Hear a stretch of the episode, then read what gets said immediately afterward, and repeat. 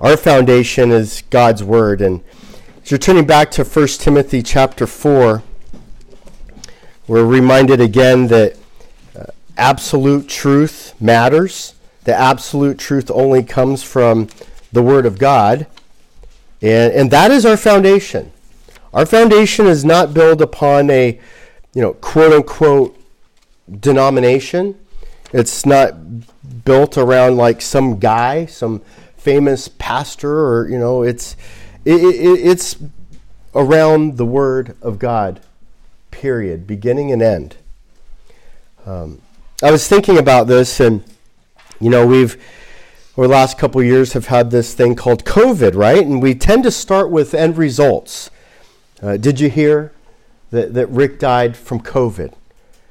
Um, well, COVID deaths were were a result of something. You know, they're, they're, they're symptoms, you know, tired, you know, loss of breath, sickness. Okay, those are symptoms, but but what's the cause? What, what what's the cause of of this of these deaths? And, you know, we start looking into the causes, and it's like, well, it's a it, it's a virus, and, well, it, it seems to affect more Um, urgently older people, people with with certain health risks. And so those are more the, the causes. Well, in order to truly understand the end result, well, we need to know all those things, right? All those, all those factors, all those facts.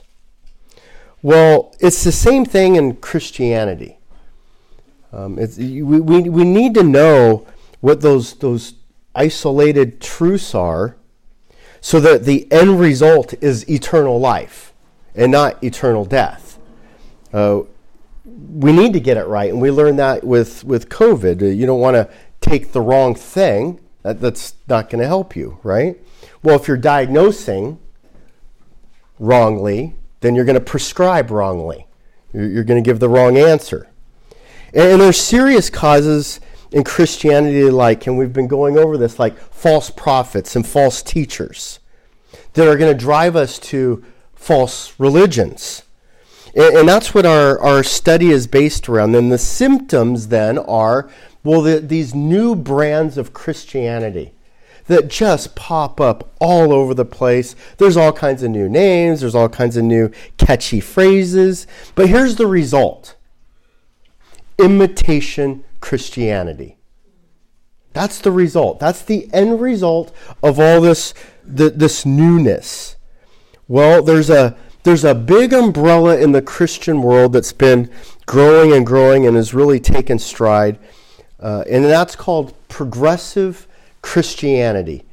Progressive Christianity. That that phrase may ring a bell in that uh, you hear the progressives politically, and it has the same kind of um, kind of the same kind of idea. It, it's it's representing a, a postmodern viewpoint that we're seeing in the world and in politics. But but even more so, we're seeing it in Christianity. And, and, and it's deadly. The progressive Christianity then is a is is, is a symptom, but what the, the result is, it's a it's a reproach against God and his word. That that's the ultimate driving force, is to get you away from God's word so that you will float away from God. Um, it's a simple strategy, but a very effective one. And so we see things like, you know, postmodernism, right? There is no absolute truth. Ergo, the Bible isn't absolutely true. There is no absolute morality. God isn't absolute moral.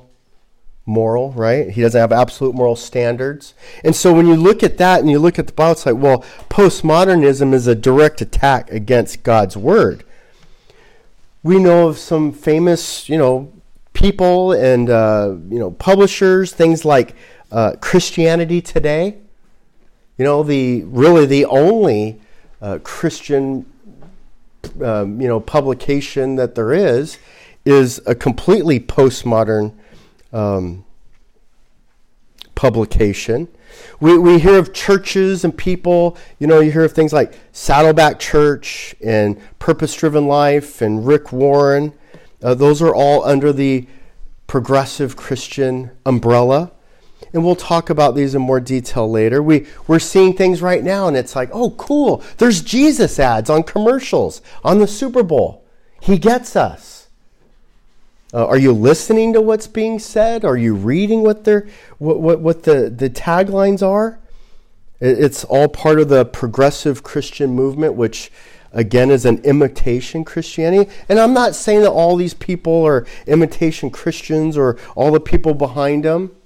But but with their teaching is, is not the real McCoy. You know, for years we've been seeing on people on T V, you know, the Joel Osteens, the, the Beth Moores, the Joyce Myers, Andy Stanley is tremendously popular right now. But here's the problem. It is their teaching, their, their, their wrong teaching from the scripture, their bad theology, their bad doctrine is leading people to death. And, and we we have to, to, to speak about that. And the scriptures are not silent, so we and I can't be silent either. Progressive Christianity has certain earmarks. They it, it was developed by, and this should be a trigger, it was developed by liberal Christians. So, so by definition, we're starting where they're postmodern and they're liberal. Their birthing was from the Enlightenment, okay? Which, again, that was the first real challenge of Of, uh, against God and against biblical teaching. It's a desire at its core to reform the faith. So at its core, it's looking at Christianity and, and saying it needs fixing. It needs fixing. Um, so it's gonna it's gonna reclaim the truth, the truth. It's gonna reclaim what we're seeing as truth in the Bible, with its own stories, with with its own variations of these stories that we, the, the you know, the the history that we see in the Bible, and they'll just twist it ever so slightly. That's what makes things like like The Chosen so dangerous, is because they infuse the, these ideas of, well, we can see the story a little bit differently, and let's divert from that, and let, let's let's expand that a little bit more. But it's entirely conjecture. It's not based on biblical truth. Um, progressive Christianity, they, they they they they challenge Christianity. I mean, that's their starting point. Think about that. Hey, there's a there's a new faith out there, you guys, and this faith is all about challenging Christianity and not believing in the Bible. Want to follow? See, they don't come at it like that, though, do they? And that's what makes it so deceptive. And unfortunately, it's not Christian. Look, the Bible couldn't be more clear. I mean, there's so many passages and verses about warning for false prophets and false teachers. You think the Bible's joking? I mean, the Bible itself is, is telling us, hey, open your eyes. They're out there. By definition, not out there, in here, in the church. Prophets and teachers. That will produce, as we've mentioned and we'll continue to mention, false religions. Other brands of so-called Christianity. The closer they get in their terms, the closer they get in mirroring Christianity, the, the better the counterfeit, right? And so especially when you have, like, within your name, Christianity. Progressive Christians. Of course, the progressive is lifted and the Christian is down, but it's not presented that way. We're all Christians, are we? Um, we see, again, the scripture has been clear that the wise, the wise professing to be so smart, professing to be so wise are actually fools. They're actually fools. And so we see this with teachers and politicians and scientists and preachers trying to be so tricky, so clever. They're actually fools. And, and you can see it right now and, and just, you know, go, go to a, a basic, you know, public school and see the nonsense. The geniuses of science, again, don't know what a male or a female is. You're going to trust that guy? I mean, seriously? You're going to send your kids to that school? Well, the other thing they do is they love to, in the progressive movement, they love to hijack Christian terms. There's this strong emphasis on, on things like social, social justice, the stewardship of, of the earth, loving everybody, right? Diversity. And these, hey, these seem like like reasonable things. I mean, you know, we, we want to love everybody, right? Uh, we, we, we're, we're not racist. We, we want to be diverse. But but they... They've invoked and imposed, you know, the the the, the woke, woke country, uh, culture and political aspect to this. And what they've really done is redefine biblical terms and turn them into more of a political thing and not a Christian thing. And we'll, we'll get into that. So they've hijacked terms like compassion and mercy. Their definition of compassion and mercy and love is completely different than a biblical definition. Completely different. They use the phrases, but they're applying more along lines of political applications to to things like justice. Justice is, is a legal term used throughout the scriptures, um, not to be twisted and turned. And the two most common abuses really are love. Their definition of love has nothing to do with First Corinthians four, four through seven. Love is patient. Love is con- no. Love is usually starts off with something like a feeling and sexuality and stuff like that, right? So if it feels good, if it feels like the right thing, then do whatever you want. That has nothing to do with what love is. Ask anybody who's been married for over five minutes. That's not what love is, right? You you better have that foundation of patience in there and kindness and forgiveness. Which, by the way, is what the Bible defines as love, not as, not, you know, that, that teenage, you know, starry-eyed feelings. I mean, yeah, we feel that. We have feeling, but that's not what it's all about. Uh, we have a commitment. The worst of all, though, is Jesus. A completely redefined Jesus. Jesus is the Lord of the universe. He is the king. He is the judge. And when he comes back, he's bringing a sword. Have you heard of that Jesus? Or do you only hear about hippie Jesus? Love, joy, peace, kindness. Well, he's both. And you have to understand all of who Jesus is, not just a piece of who Jesus is. It, it reminded me of like looking at a chessboard, right? It's like, you, you know, the horsey. You know, he's not called the horsey. He's, uh, I think he's called the knight. But the horsey, you know, goes, you know, one, two, and over, right? One, two, and over. And it's like, well, well, well, Jesus is every piece on the board. And, and you got people going, no, no, J- Jesus is the horsey. One, two, and over. One, two, and over. And that's all you hear. Over. Is that true? Yeah, it's true. It's, that's his move. That's not his only move. You got to know all the truth. And so what we want to do is we're discovering and, and diving into Truth Matters is we're going to look at First Timothy four, which again is, is a warning to a church, to its people, to us. It, it's and we're going to see four warnings that really apply to progressive Christianity. Uh, progressive Christians teach deceitful doctrines. Progressive Christians are not nourished by the word. The third point we want to look at is progressive Christians teach other things. Um, they teach ungodly things. Progressive Christians, finally, don't give attention to Scripture. Now, you'll notice that all, all four of them are all tied back into Scripture. This is the anchor. Our anchor is God's Word.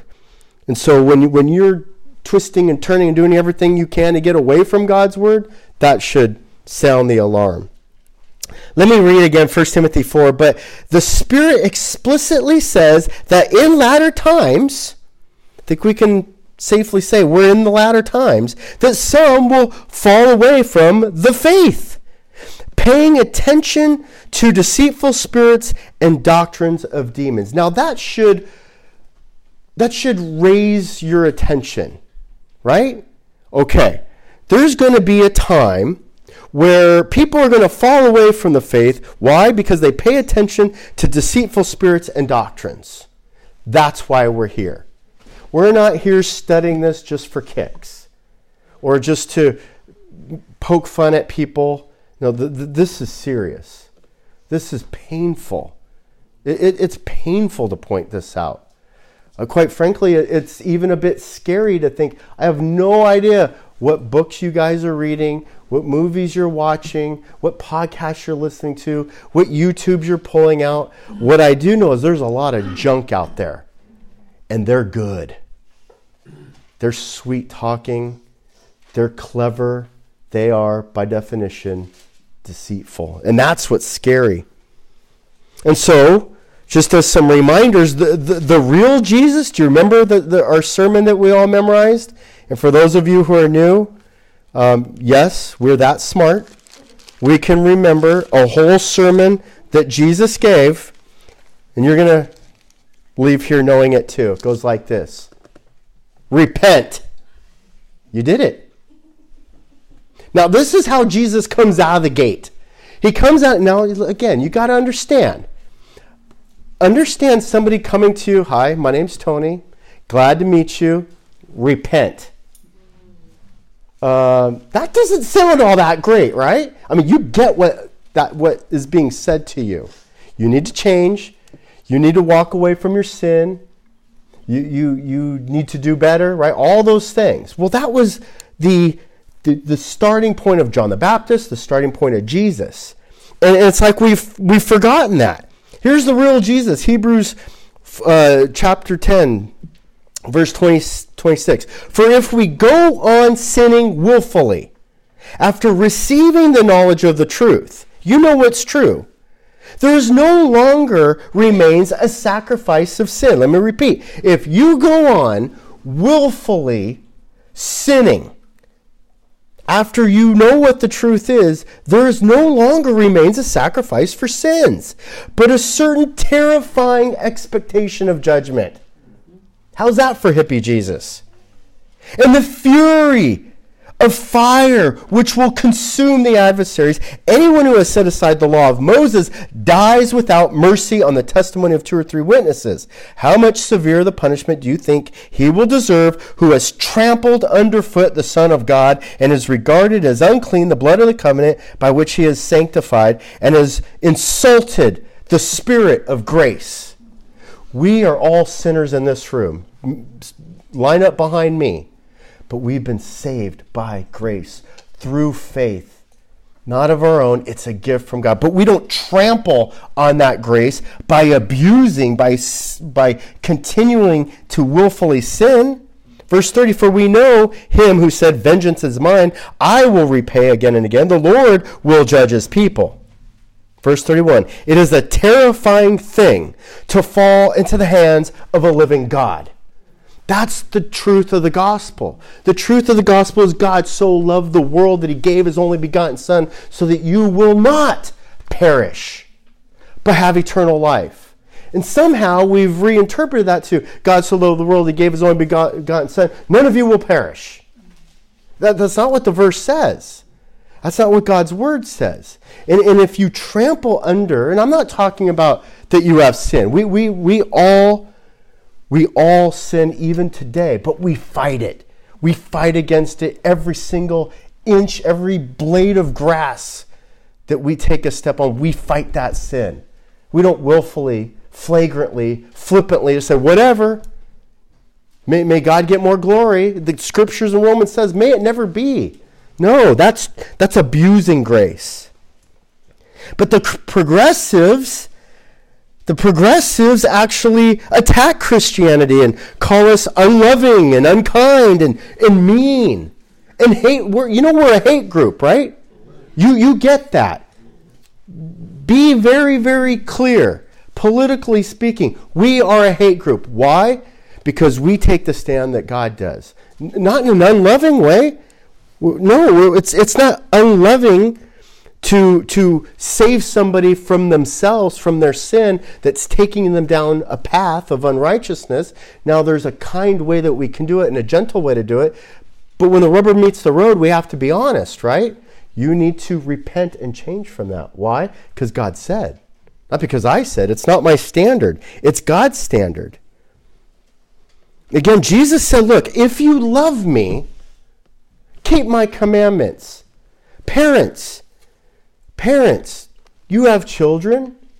The best way your children can love you, just obey you, right? Not not be famous stars or make lots of money. You don't ex- d- demand, expect, even care about that. J- just respect you. That will show you. When they take out the trash, nothing yells louder than anything than, I love you, Mom. When you wash the dishes, nothing says louder, I love you, Mom, than washing the dishes, right? It's simple stuff.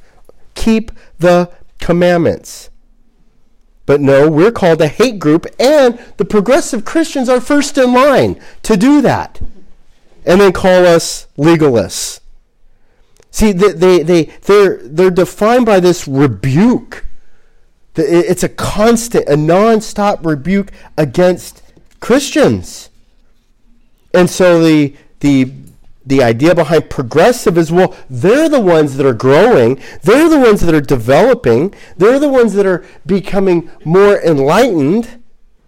And so they're not traditional. Proudly, they're not traditional. Proudly, they're not conventional. Yeah, that's true. They can always find somebody out there who was an abusive pastor, father, mom, right? You can always find that person. But that's not what Scripture says. That's not the guideline of what Scripture teaches.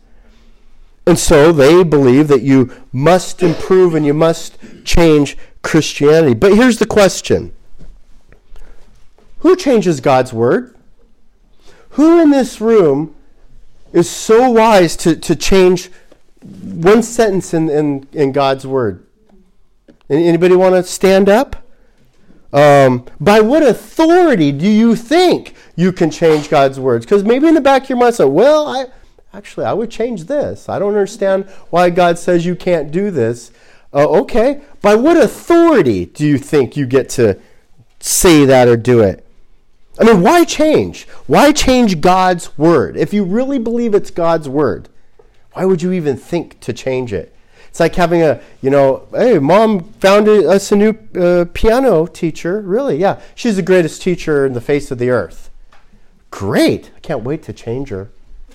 So you could do it my way. Really? That's that's who we are. We're that child trying to change God. And how would you change it? How would you go about changing God's word? It's infinite depth and wisdom. Um, the, the audacity. Romans nine, twenty through twenty-one says it greatly. Who do you think you are? Who answers back to God? And God puts us in his place. Kind, loving, merciful God says, hey, stop right there. Who do you think you are? Job ran into the same thing. And God had said, whoa, whoa, whoa. In Job thirty-eight, um, were you there when all this was created? When Mount Rainier popped out of the face of the earth, were you there? And now here you are saying, well, I would have made it a little bit different. I would have done, you know, why does it have to be like white all year long? Um... And this is simple stuff. Revelation twenty-two warns us, do not add, do not subtract. And again, who are you to change it? By what authority? Why would you change it? And how would you change it? You know what? My job isn't to change it. My job's to understand it and follow it. Period. Well, progressives don't, don't see it that way. Their, their pride is unbelievably astounding. It is incredible when you read their their their literature and stuff. And again, look, God's grace is completely free. It's free. It's for sinners. Like, we don't have to pretend that we're not sinning. I mean, think about that. We we, we can be, you know, they say in prison, nobody in prison's guilty. All the convicts look at each other and say, well, I was framed, I didn't do it. No, we're, we're guilty. We're all guilty. You don't have to say you weren't guilty. You don't have to redefine what sin is. Why? Because that price was paid for you. I mean, what, what a deal. Jesus died to pay off your debt.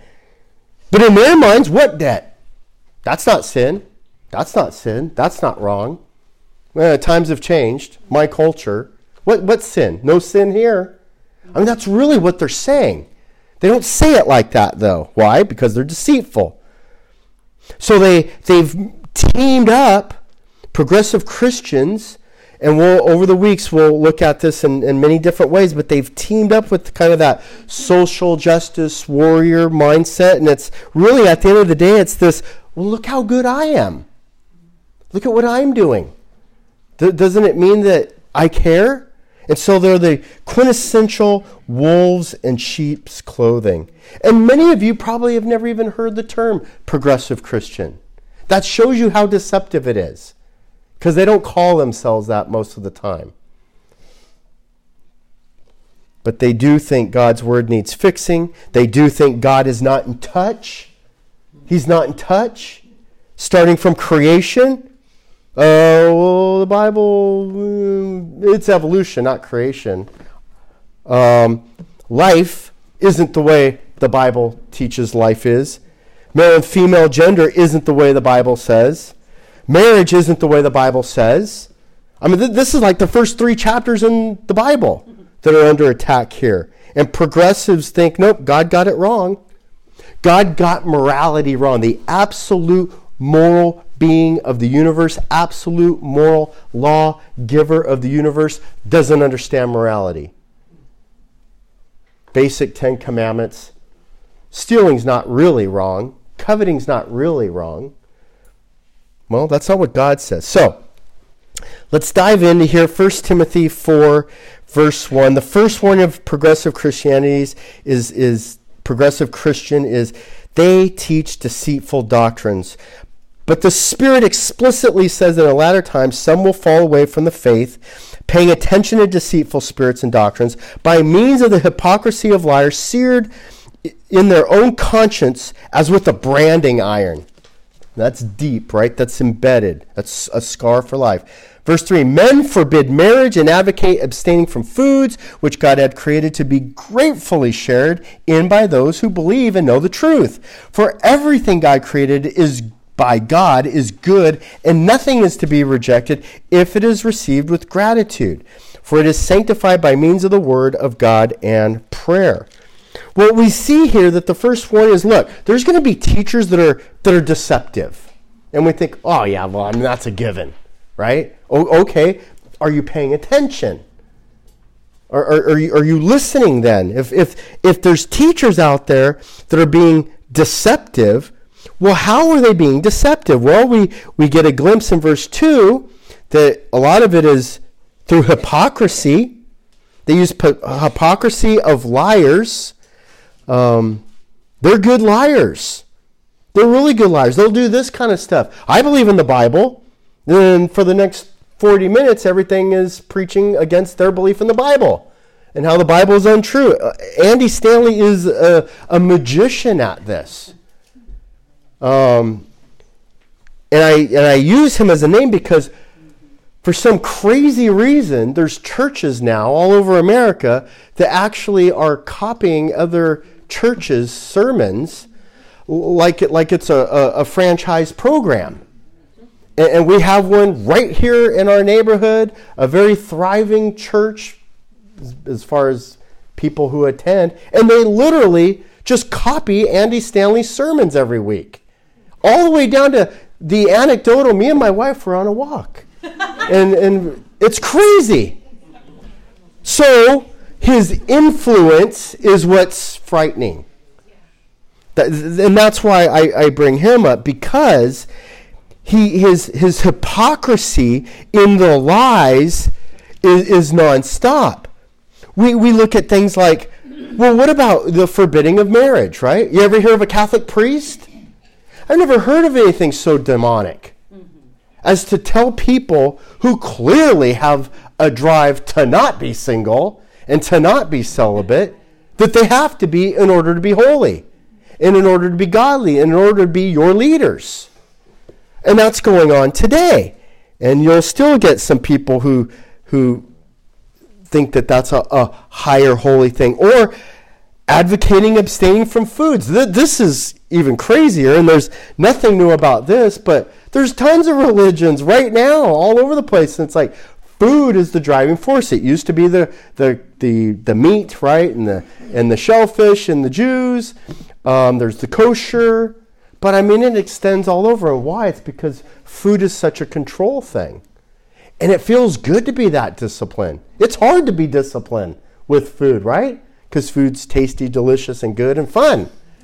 And so creating a religion based on like the conquering of something, you actually feel pretty good about yourself, really disciplined, faithful. And so food is, is used in many different religions.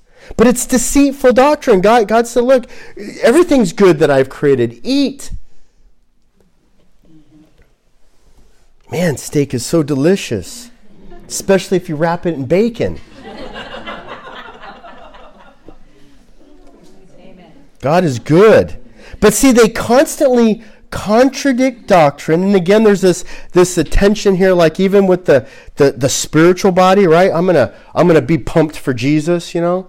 Um, and it's tied in with, well, we're not supposed to be gluttons. We're the body's the temple of the Holy Spirit. And so we we conflate these things and ideas, and so this focus becomes on on being like super attractive and pretty and good looking. And you, and you say that, oh no, not in Christianity.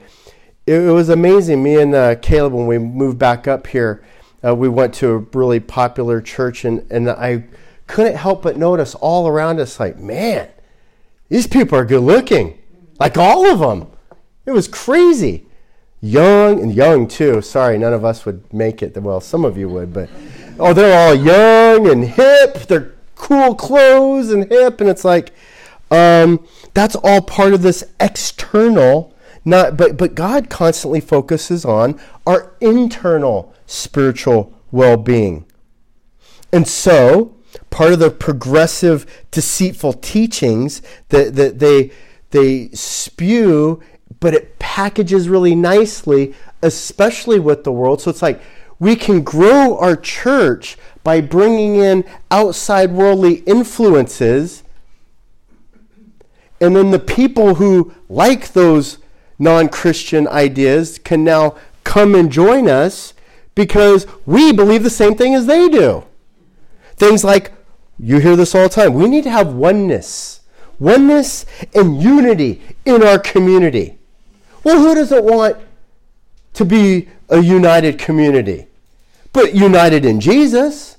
I don't want to be united in what they want to be united in, right? And so that oneness and unity, again, is focused on the foundation of Jesus. If you don't want to study and follow the word, I'm out. Then I do not want to be unified with you. If you want to have a different Jesus, I do not want to be unified with you. There's only one way. Uh, the teachings of Jesus, and again, are not Jesus exclusive. Um, when you really get into their things, Jesus is always just way more inclusive to all those other different religions. And the Bible can't be more clear. From, from the very early pages, the very early warnings to the Jews, that you have to be careful. There's there's this radical, this attention to this, this idea of radical compassion. What's radical compassion? Whatever you're doing's cool and going to be okay. That's radical compassion. Whatever it is that you're doing that's hurting you and destroying your family and, and is bad and the results of it are bad, it's okay. Jesus loves you. Jesus says you need to repent from that. And he will free you and, and break the shackles of sin and help you. And you're not a slave to unrighteousness, but a slave to righteousness. They just don't like that part. Because to them, that's not loving or compassion. They have real compassion. Again, be a parent. Is real compassion, you know, letting your fourteen-year-old run the streets all night long by themselves? That's not compassion. I would say that's hate. You hate your child if you're just blindly let them do whatever they want. Um, more ideas. They, they again, they value the questioning of Scripture more than just the this submission to it. You know, I don't fully understand why the Bible says this way, but I'm going to follow it. No, I don't fully understand why the Bible says that way, so I have a better way. And it's crazy how the better way lines up with the world. You know, the, the, the world's idea of the, the roles between, you know, men and women, male and female. It's amazing how progressive Christians line up really nicely with the feminist movement. I guess that's just lucky. Um, they have a, a, a crazy concept of the protection of the earth.